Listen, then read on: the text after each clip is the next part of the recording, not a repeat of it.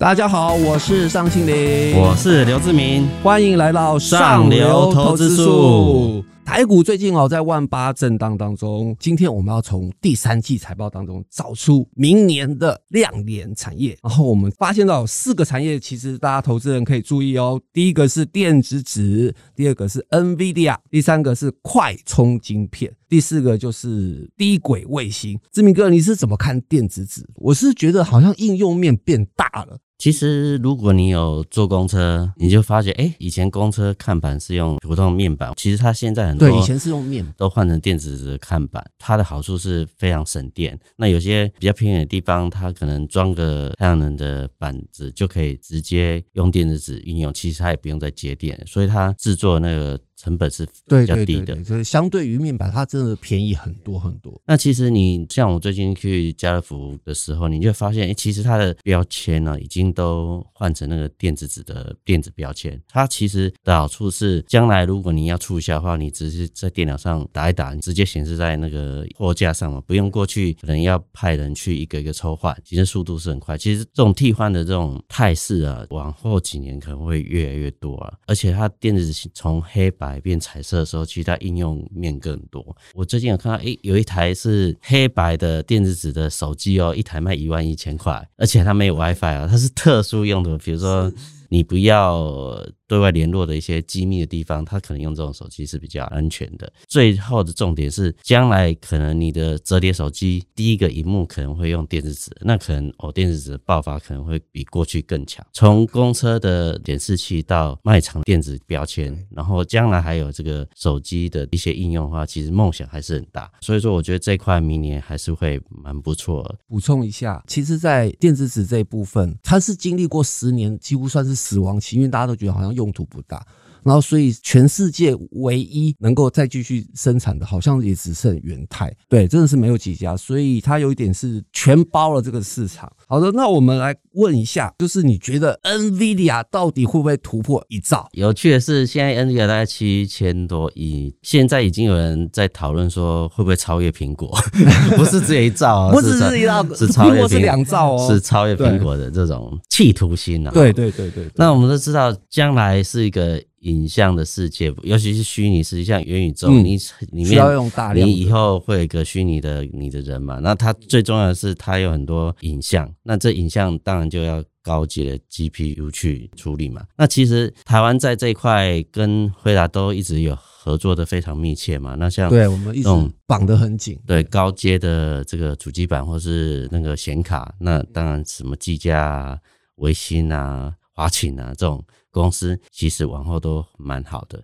那除了这个，就是高阶影像，还有很多要用很多 ABF 嘛，像蓝电啊。金星啊、锦硕啊这样公司，其实状况也都还不错，所以说明年它也应该是往上成长的机会是蛮高的，所以这也是回档去布局也是都算安全的。NVIDIA，我觉得你不管讲到什么题材，好像它都有 AI，然后挖矿、电竞游戏，然后现在的元宇宙，甚至到自驾车部分，对，因为它要做辨识，也是是用影像处理来做辨识会比较方便，所以基本上好像找不到任何缺点。对，然后接下来我们问一下，现在很强调就是要快充嘛，不管是车用的快充、手机的快充，任何都需要快充。你觉得这一块现在笔电其实差不了多少，什么显示什么的几寸，当然都差不了多少。然后它的呃影像的多少 DPI，其实到大概差距不大，因为其实电池是。最重的嘛，好，然后如果你有快充的话，其实不管怎样，它电池的容量可以降低一点，然后笔电的成本也会降低一点。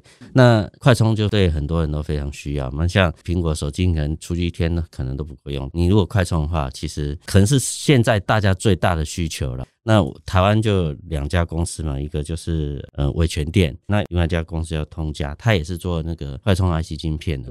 那我觉得这个在明年都会有不错的成长。那股价如果修正的话，回档布局，我觉得是相对是安全的。对我也是觉得，其实不只是快充芯片，应该说这一两年，因为美中贸易战的关系有抵制的话，我觉得台湾的那个晶片厂商其实都蛮受惠的。其实大家可以回头去看第三季财报，会发现到很多晶片厂商其实营收大幅的跳增，其实都股价也有很不错的表现。对，第四个就是投资人其实也最关心的，全球也是最关心的低轨。卫星其实低轨卫星应该是明年最重要的科技产业的发展。原估是二零二七年以前，大概全球天空上会有一万三千颗以上。那 Space 长远目标是四万两千颗。然后你有了卫星，你就要地面接收站嘛。地面站是每年是五百万台的这地面接收站往上成长的力道。所以说这一块领域当然是台商最容易吃到，因为毕竟大部分是美国公司，然后也不希望把零组件丢到大陆去生产，所以。所以说跟台湾厂商合作是最好的方式。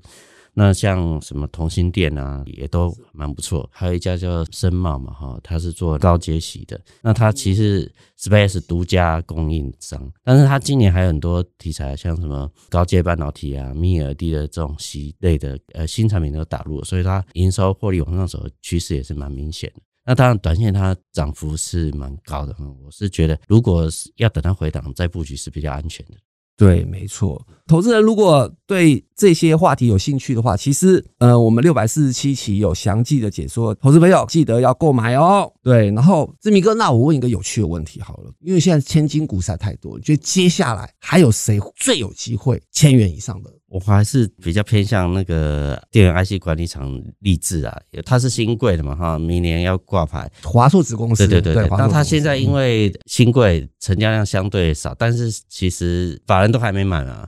那它这其实是呃伺服器啊，什么高阶那个电脑都要应用，所以说将来法人都会去买。那等到它挂牌的时候，法人进驻的话，其实要挤进千元是，我是觉得蛮有机会的啦。对，因为市场上好像有把它拿来跟犀利比嘛，因为它算是小犀利，是做一样东西。那犀利竟然都五六千块的话，哎，好像四分之一就好像破千了哈。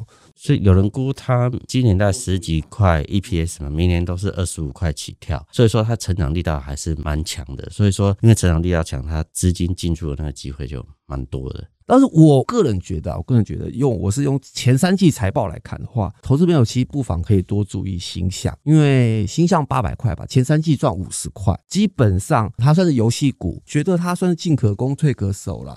论值利率的话，也有六趴到七趴之间，所以你现在买的话，如果没有涨，可以赚值利率；那如果涨的话，以前三季就赚五十块的公司，要破千，应该也不是太困难了。所以我觉得投资朋友，如果你要求稳的话，我觉得形象是个不错的选择。对，好的，那感谢大家收听今天的上流投资术，也谢谢志明哥的分享。YouTube 的观众朋友，请记得按赞、订阅、加分享。Podcast 的听众朋友，记得打五颗星哦，还要留言给我们。我们下次见，拜拜，拜拜。